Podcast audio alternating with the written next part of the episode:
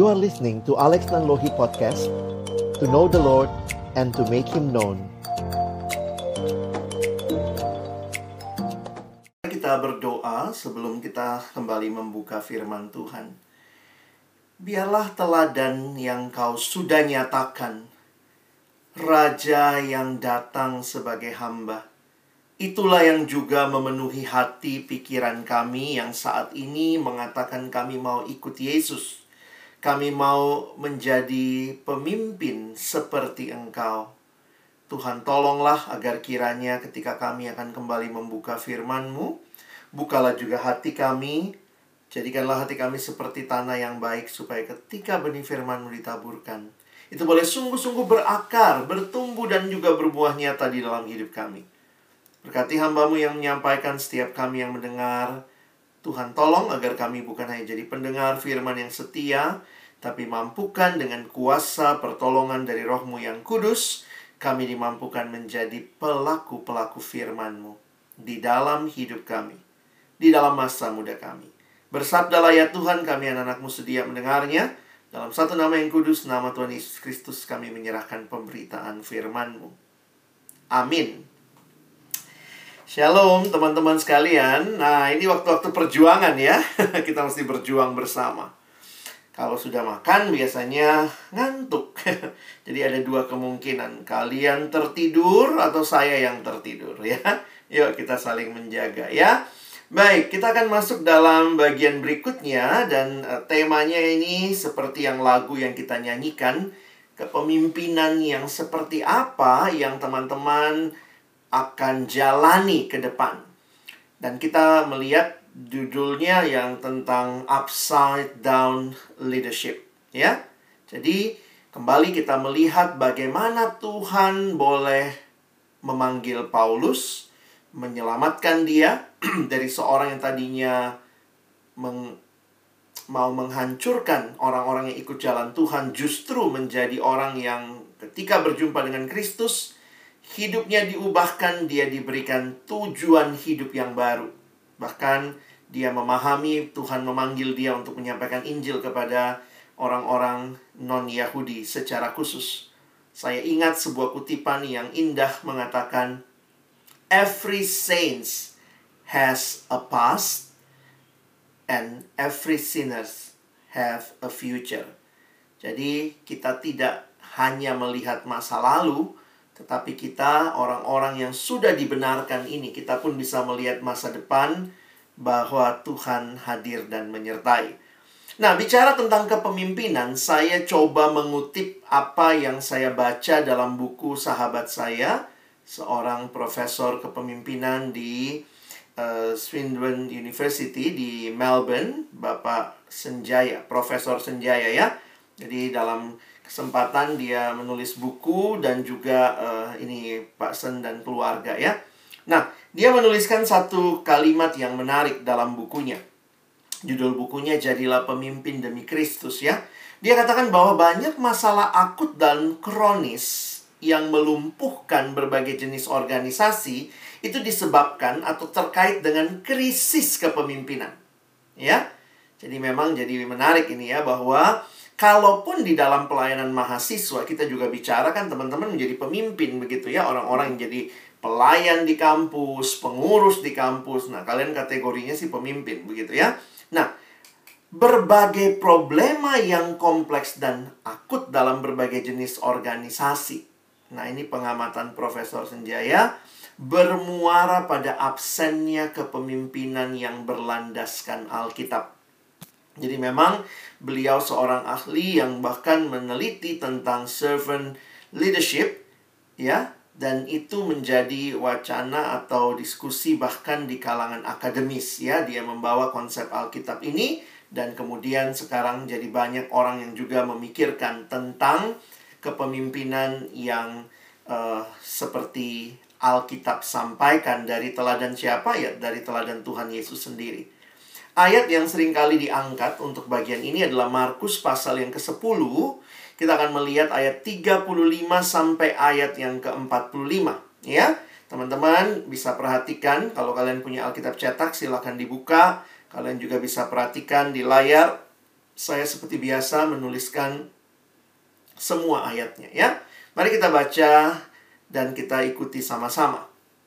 Lalu Yakobus dan Yohanes, anak-anak Sebedeus mendekati Yesus dan berkata kepadanya, "Guru, kami harap supaya engkau kiranya mengabulkan suatu permintaan kami." Jawabnya kepada mereka, "Apa yang kamu kehendaki aku perbuat bagimu?" Lalu kata mereka, "Perkenankanlah kami duduk dalam kemuliaanmu kelak, yang seorang lagi di sebelah kananmu dan yang seorang di sebelah kirimu." Tetapi kata Yesus kepada mereka, "Kamu tidak tahu apa yang kamu minta. Dapatkah kamu meminum cawan yang harus kuminum dan dibaptis dengan baptisan yang harus kuterima?" Jawab mereka, "Kami dapat." Yesus berkata kepada mereka, "Memang kamu akan meminum cawan yang harus kuminum dan akan dibaptis dengan baptisan yang harus kuterima.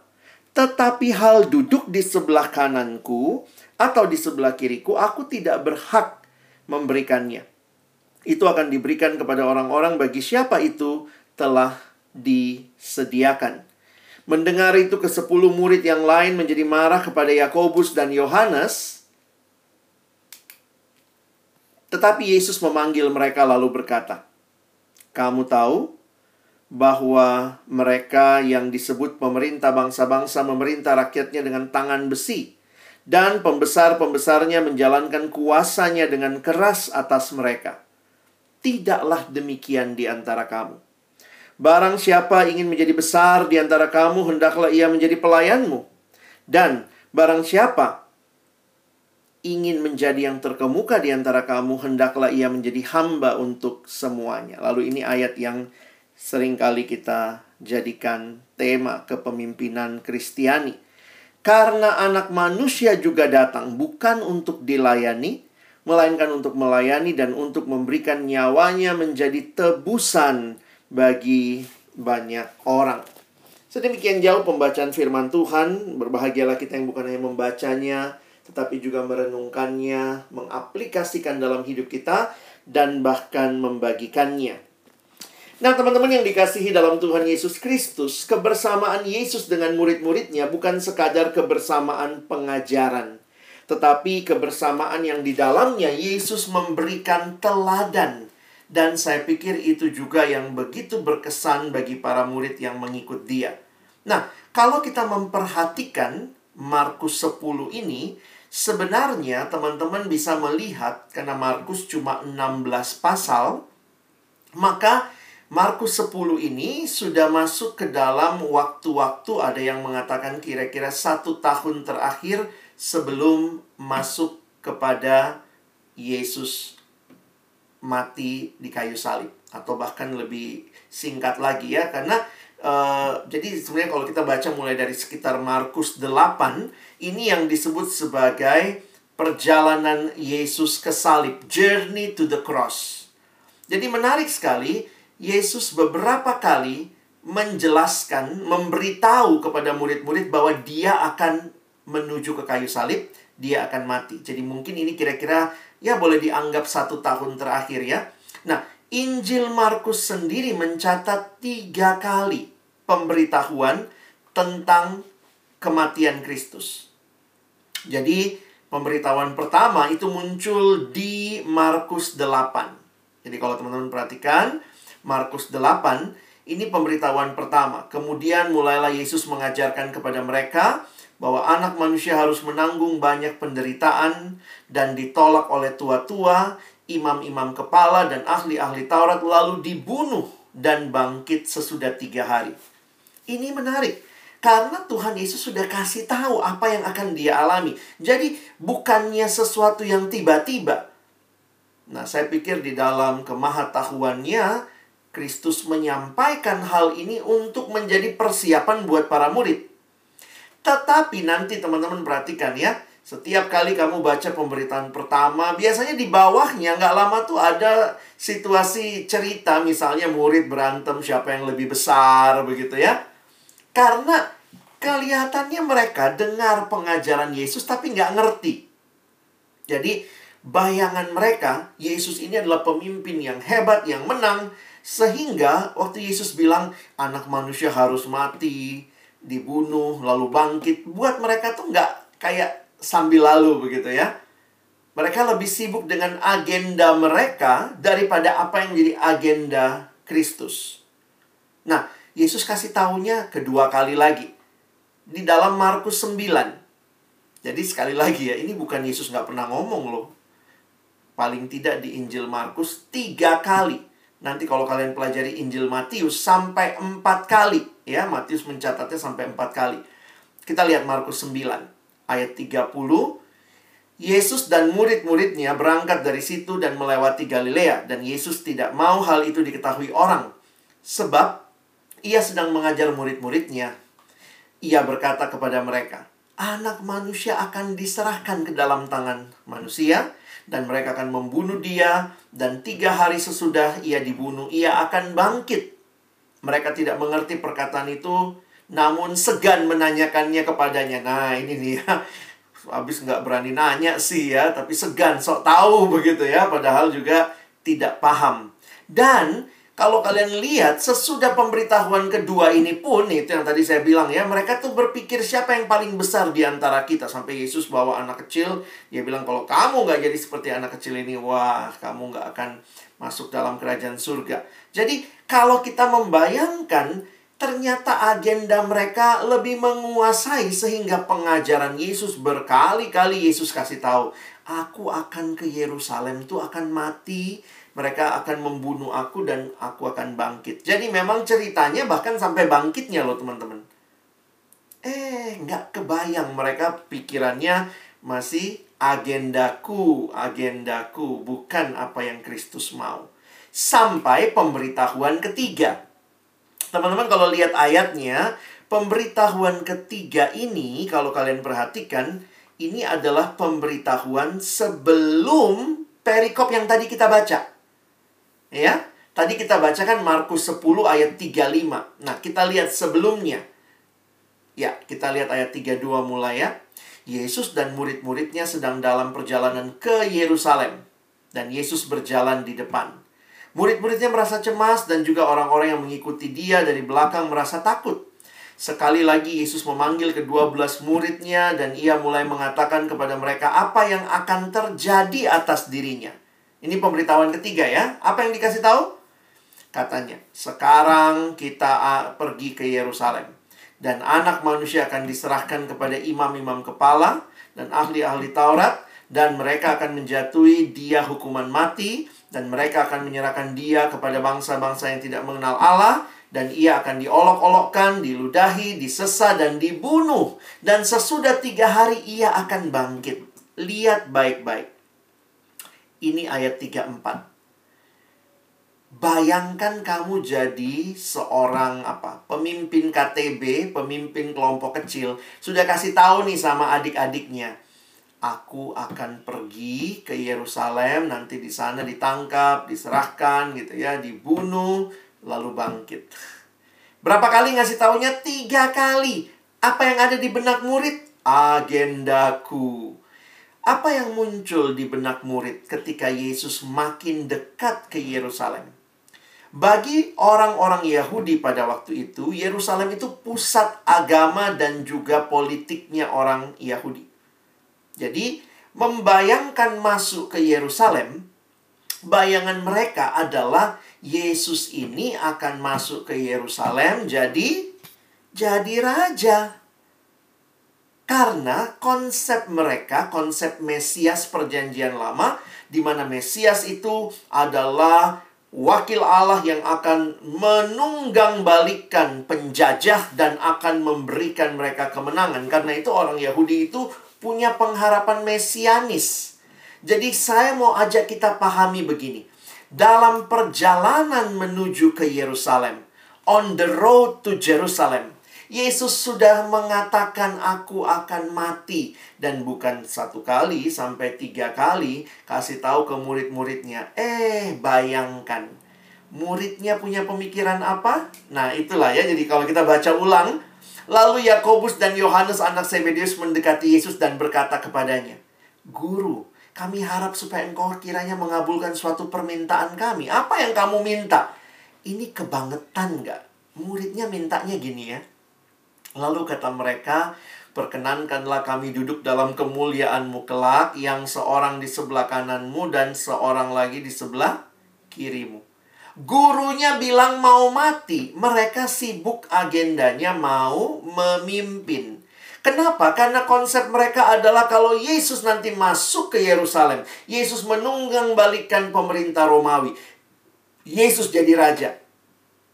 Kita muridnya loh, buru-buru minta posisi, buru-buru minta kedudukan dan di mana mereka mintanya masih dalam perjalanan.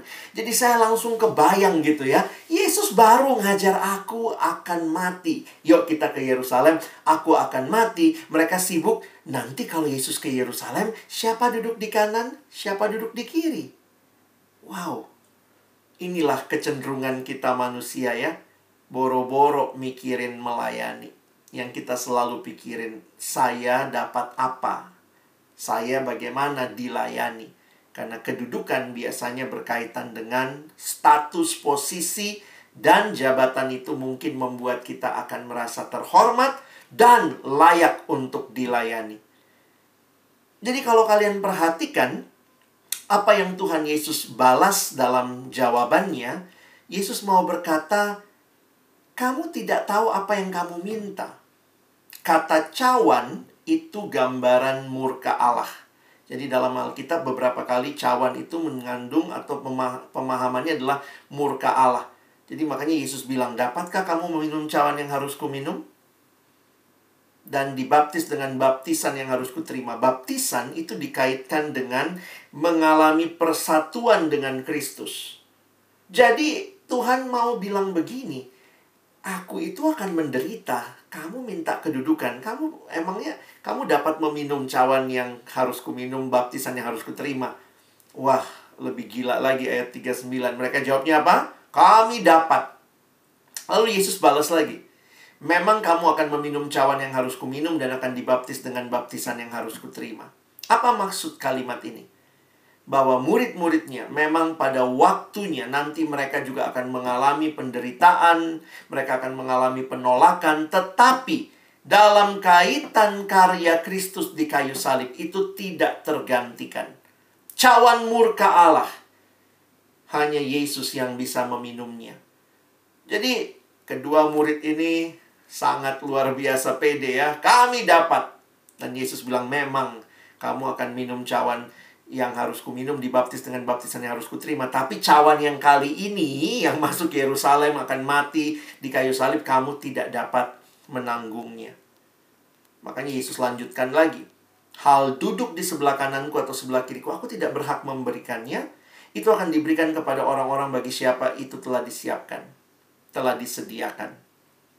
Teman-teman, waktu saya meng, men, apa ya, mencoba merefleksikan pengalaman di jalan ini, Sebenarnya kalau kalian membaca Injil paralelnya, misalnya di Injil Matius kalau saya tidak salah ingat, di Matius bahkan dia pakai pakai mamanya ya. Mamanya yang datang sama Yesus. Yesus, ingatlah anak-anakku ya. Jadi ini udah pakai kolusi juga ya, nepotisme. Dia bilang nanti satu duduk di kanan, satu duduk di kiri. Itu gambaran yang sama yang mamanya juga minta sama Tuhan. Jadi saya pikir wow itu manusia kalau mau sesuatu ya sampai papa mama juga diikutin. Dan yang menarik kalau kalian perhatikan so, untung nggak minta pangku ya. minta duduk di kanan kiri itu menunjukkan minta kuasa. Nah sehingga ayat 41 perhatikan. Mendengar itu ke sepuluh murid yang lain menjadi marah kepada Yakobus dan Yohanes. Teman-teman kira-kira kenapa sepuluh ini marah? Apakah yang sepuluh ini lebih baik dari yang dua ini? Mungkin kalau yang dua ini minta kedudukan di kanan kiri, lalu yang sepuluh ini bilang, please dong, kita masih di jalan, belum sampai, belum juga nyampe.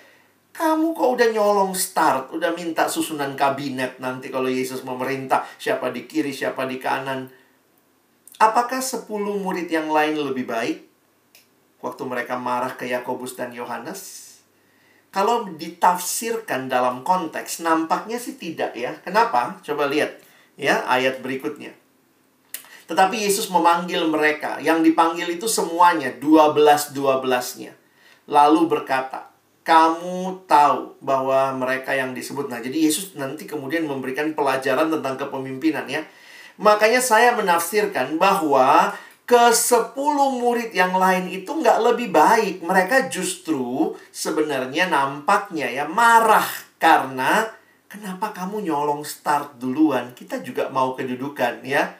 Karena lihat kalau kalau yang motivasi sepuluhnya benar, pasti Yesus kan ngomong, Hei kamu yang dua, lihat dong temenmu yang sepuluh. Ini namanya murid sejati. Tapi nampaknya nggak begitu. Yesus briefingin semua. Semua yang pengen dilayani, semua yang pengen status, semua yang pengen kedudukan.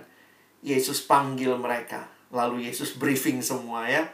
Kamu tahu bahwa mereka yang disebut pemerintah bangsa-bangsa, memerintah rakyatnya dengan tangan besi, dan pembesar-pembesarnya menjalankan kuasanya dengan keras atas mereka.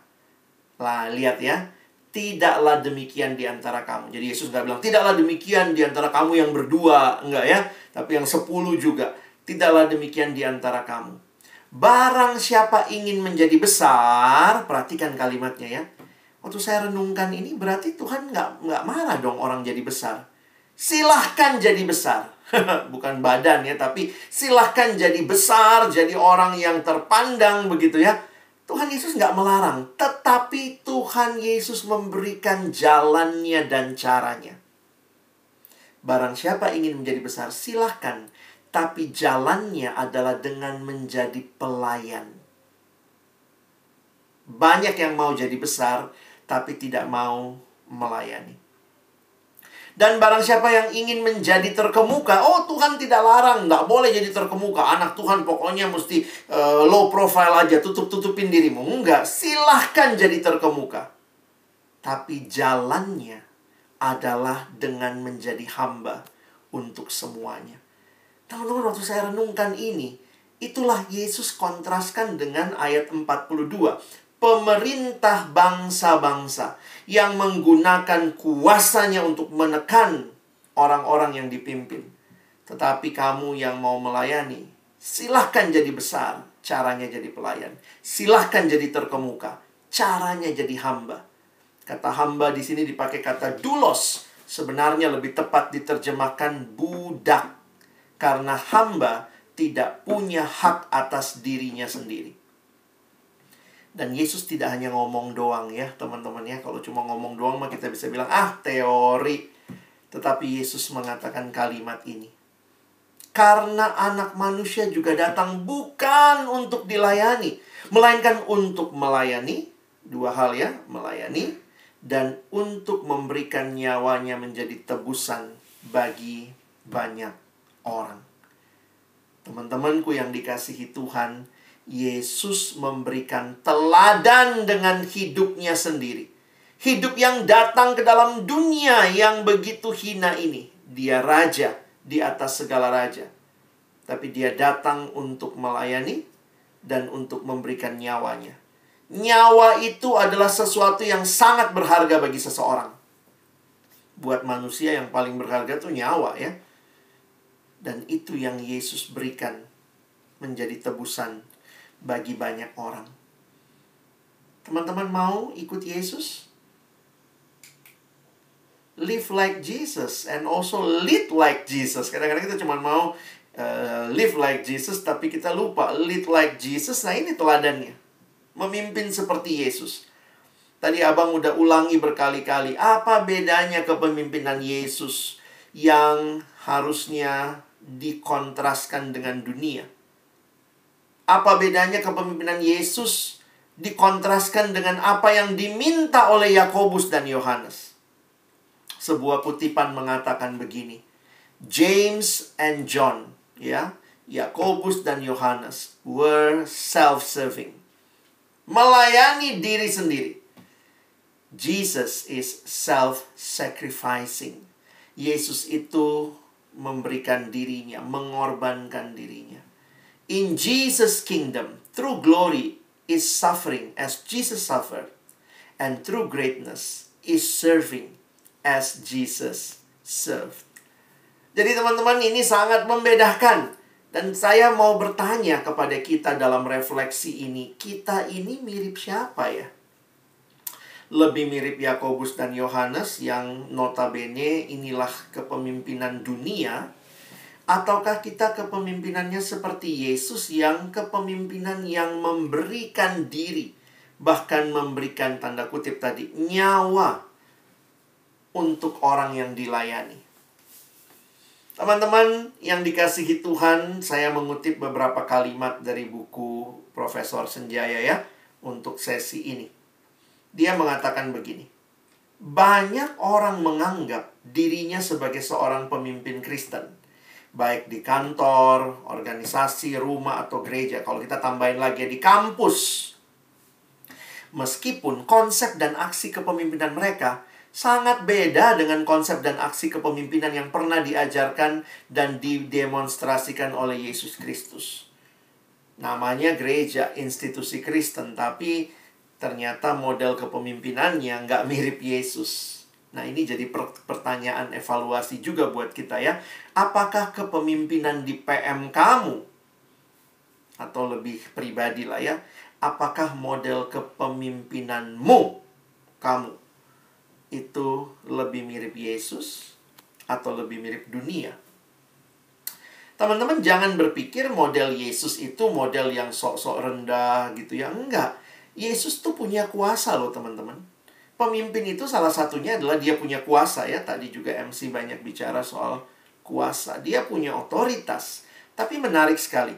Konsep Yesus tentang kuasa jelas berbeda.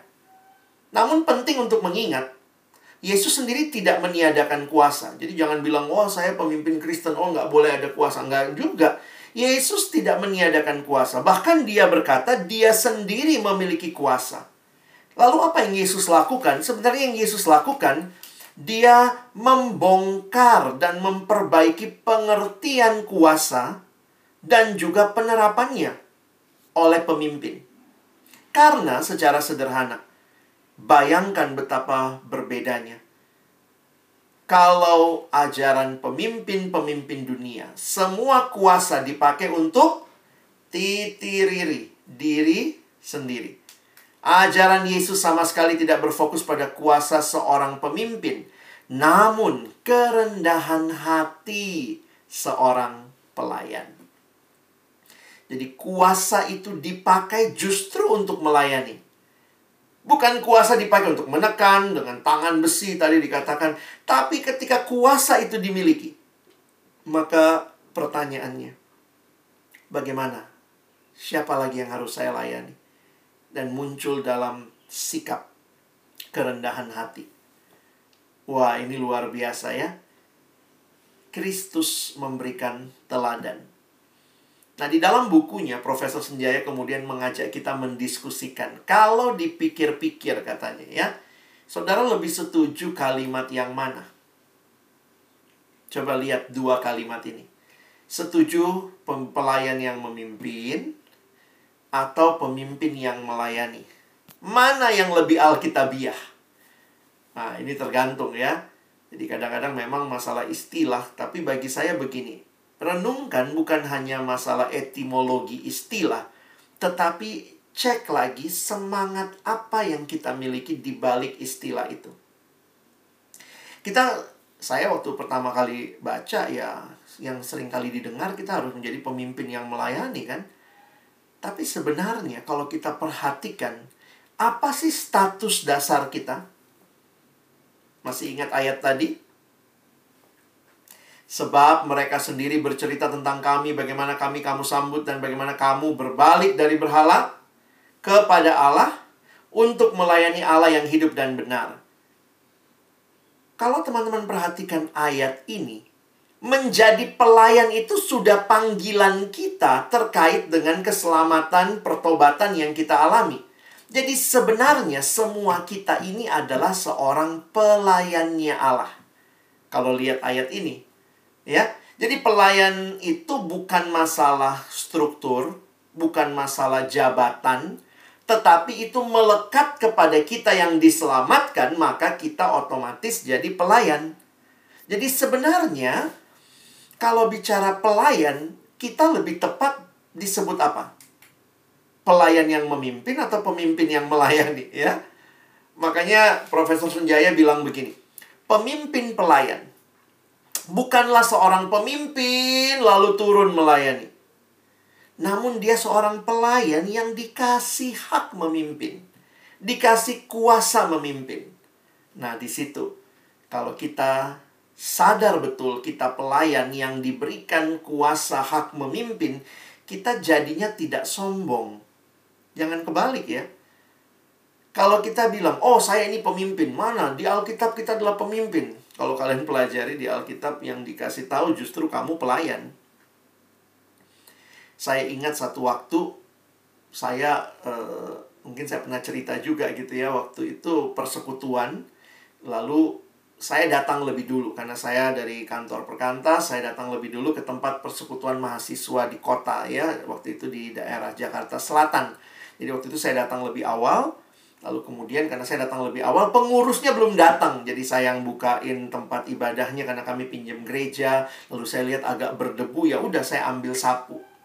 Jadi abang ambil sapu lalu saya mulai nyapu tuh di dalam uh, ruangan itu. Kami pakai salah satu ruang sekolah minggu jadi waktu itu saya nyapu-nyapu dan hari itu memang saya pembicaranya gitu ya.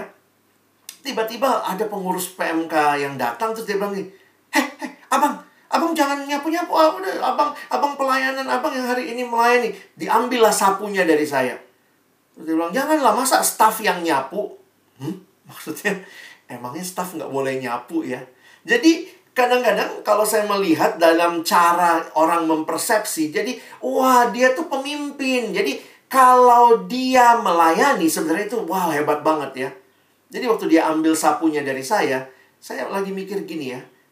Wah, kalau saya terus nyapu kan mungkin juga dia akan mikir gile ya dia tuh padahal staff loh, tapi gila ya, dia rela nyapu gitu. Kadang-kadang kita take credit ya, kita juga kadang gitu tuh, lihat dong, saya ini staff, saya ini hamba Tuhan, saya ini senior. Nah, lihat kan saya aja mau nyapu. Jadi kadang-kadang tanpa sadar kita menggunakan pemimpin yang melayani jangan-jangan untuk kesenangan diri kita tuh kan hebat kan saya luar biasa kan saya puji diri Haleluya. Saya, saya, dan saya. Sedih banget kalau itu yang jadi beban hati kita. Makanya dituliskan, pemimpin pelayan, ia bukanlah seorang pemimpin. Kita tuh bukan pemimpin lalu merelakan diri melayani orang lain. Tapi ingat di hadapan Tuhan kita semua pelayan. Kita adalah seorang hamba Allah lalu dipercayakan tugas kepemimpinan. Teman-teman, kalau kamu sadar ini, kamu harusnya ingat bahwa jangan meninggikan diri dalam pelayanan. Satu-satunya pemimpin yang turun melayani sampai ke bawah itu cuma Yesus. Dia raja. From heaven you came, helpless babe. The servant king, Yesuslah yang dari dia punya posisi paling tinggi dan dia turun melayani. Kita itu sebenarnya yang dari bawah nih. Kita tuh cuman pelayan. Eh dipanggil memimpin. Makanya jangan sok ngebos ya. Harusnya kita belajar meneladani Yesus yang dari posisi yang paling tinggi di jagat raya ini. Dikatakan di dalam Filipi 2, dia telah datang menjadi manusia. Dan dalam keadaan sebagai manusia, ia telah merendahkan diri. Jadi bukan cuma jadi manusia. Dalam keadaan sebagai manusia, ia telah merendahkan diri. Dan merendahkan diri. Dituliskan sampai mati di kayu salib.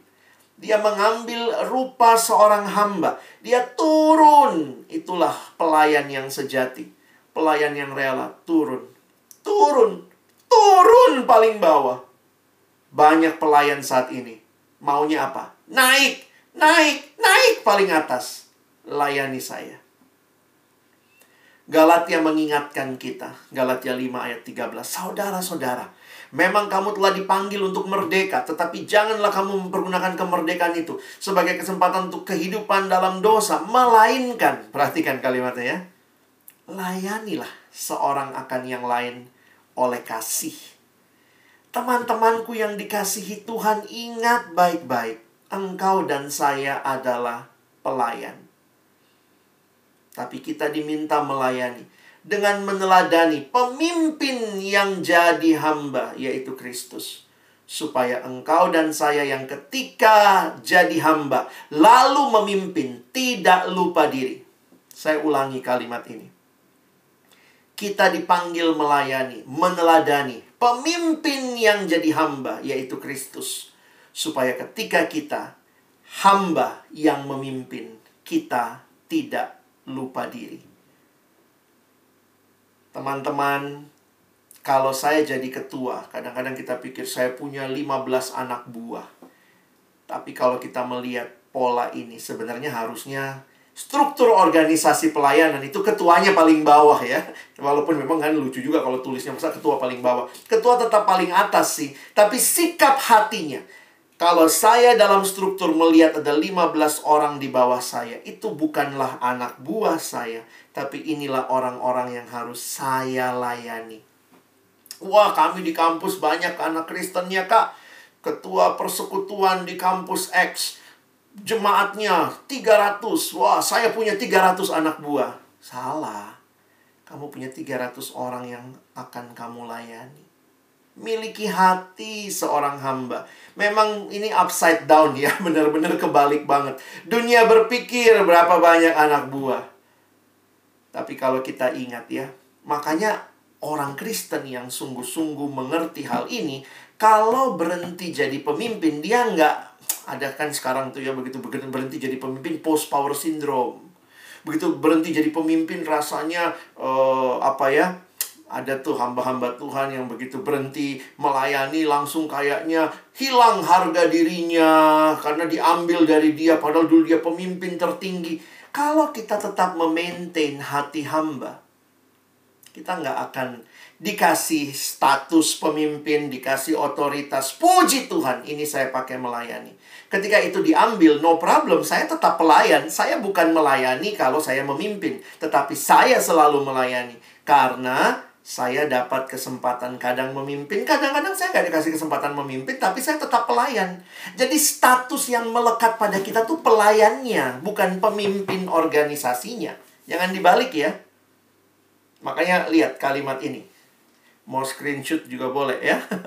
Saudara mungkin jadi mantan pengurus, itu kan secara organisasi struktural. Tetapi selama saudara hidup, engkau belum pernah jadi mantan pelayan. Kecuali kamu sudah mendahului kita ya. Kalau udah mati ya sudahlah kamu mantan pelayan. Tapi selama engkau hidup, engkau dan saya adalah pelayan Tuhan. Soal dapat jabatan struktural atau tidak itu nomor dua.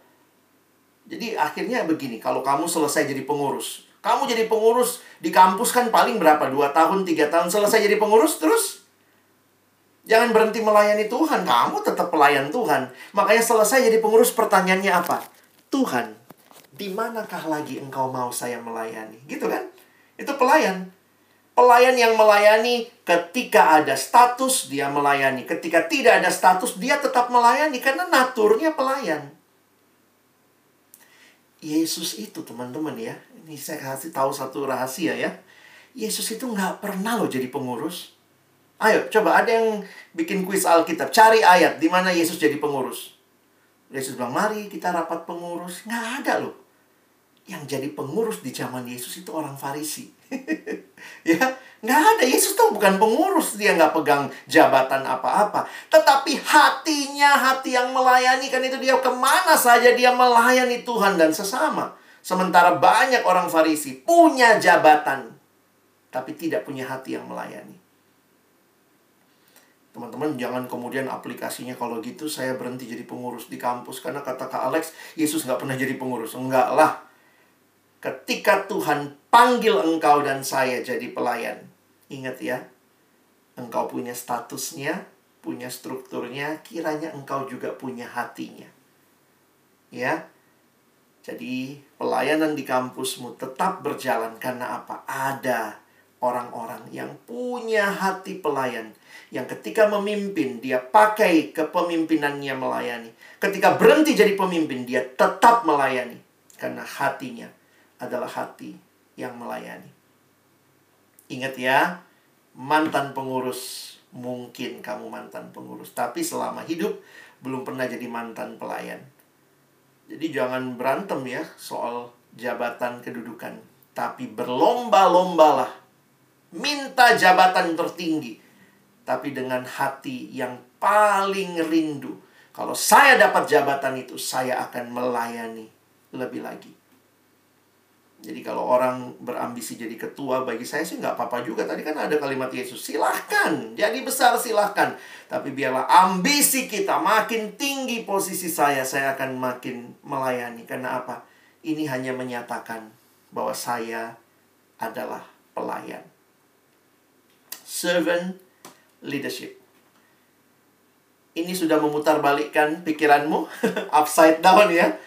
Kadang-kadang saya mikir, aduh Tuhan, kok mimpin Kristen itu nggak memenuhi keinginan saya ya, keinginan dipuja-puji. Kadang-kadang kita tuh rendah hati papan loncat ya. Kita maunya rendah hati tapi kita tuing ke bawah, makin ke bawah terus nanti kita naiknya lebih tinggi. Tuing gitu ya. Wah, saya jadi ingat tadi pengalaman itu ya. Rasanya enak tuh. Di, disebut-sebut gila tuh Bang Alex itu staff ya tapi dia rela lo nyapu wih puji diri puji diri kalau itu yang saya cari dalam pelayanan, oh Tuhan, saya tidak sedang melayani. Saya sedang melayani diri sendiri. Tuhan panggil engkau hadir di kampus-kampus. Ketika melihat banyak mahasiswa belum kenal Tuhan.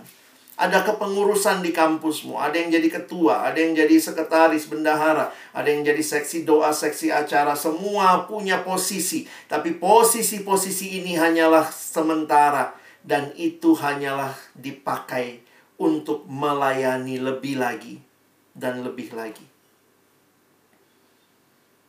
Saya tutup dengan apa yang Profesor Senjaya buat dalam kalimat puitis berikut dan kalau kalian renungkan dari apa yang saya jelaskan dan kalimat-kalimat ini kiranya menyimpulkan apa yang harusnya jadi respon kita. Memimpin adalah melayani.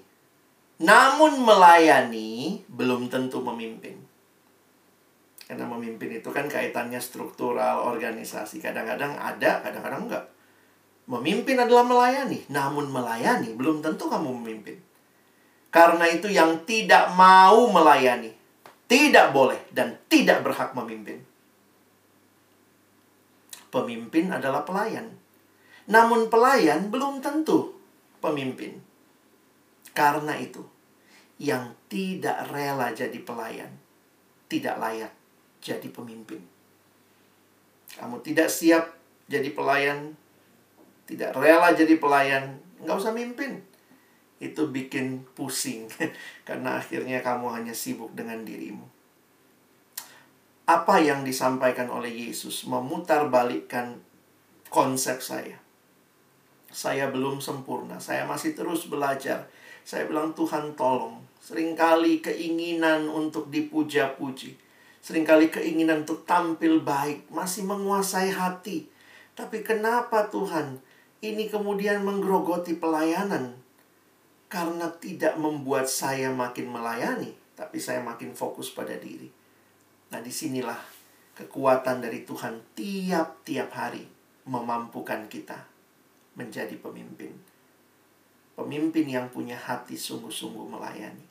Karena pada dasarnya dia tetap dan hanya pelayan. Kiranya Tuhan menolong kita untuk boleh menghidupi hal ini dalam pelayanan kita di kampus-kampus di daerah Tangerang, Selatan, dan sekitarnya. Saya rindu di PMK-PMK bukan hanya ada struktur kepengurusan, tetapi ada orang-orang yang sungguh-sungguh punya hati yang melayani. Saya minta kita ambil waktu, kita respon ya. Jangan cuma dengar banyak firman, belajar meresponi firman. Waktu kita masih cukup panjang, jadi Kak Alex kasih kesempatan, coba teman-teman isi Padlet ini ya. Kalau hari ini nggak uh, usah panik nggak usah tulis nama ya karena kita sampaikan doa kita setelah dengar sesi ini Tuhan Yesus tolong saya apa gitu ya Silakan kalian tuliskan, panitia juga bisa copy linknya supaya nanti teman-teman tinggal klik. Uh, dan nanti sesudah itu kita akan sama-sama tutup dalam doa. Karena ini doa, jadi silakan baca juga doa yang dituliskan temanmu, aminkan. Kalau kamu mau like juga, ada yang mungkin bilang, Tuhan ini juga doaku. Silakan kamu bisa like juga ya. Saya minta dengan kasih dalam waktu yang ada, kita ambil waktu meresponi setiap kebenaran firman yang kita dengar hari ini.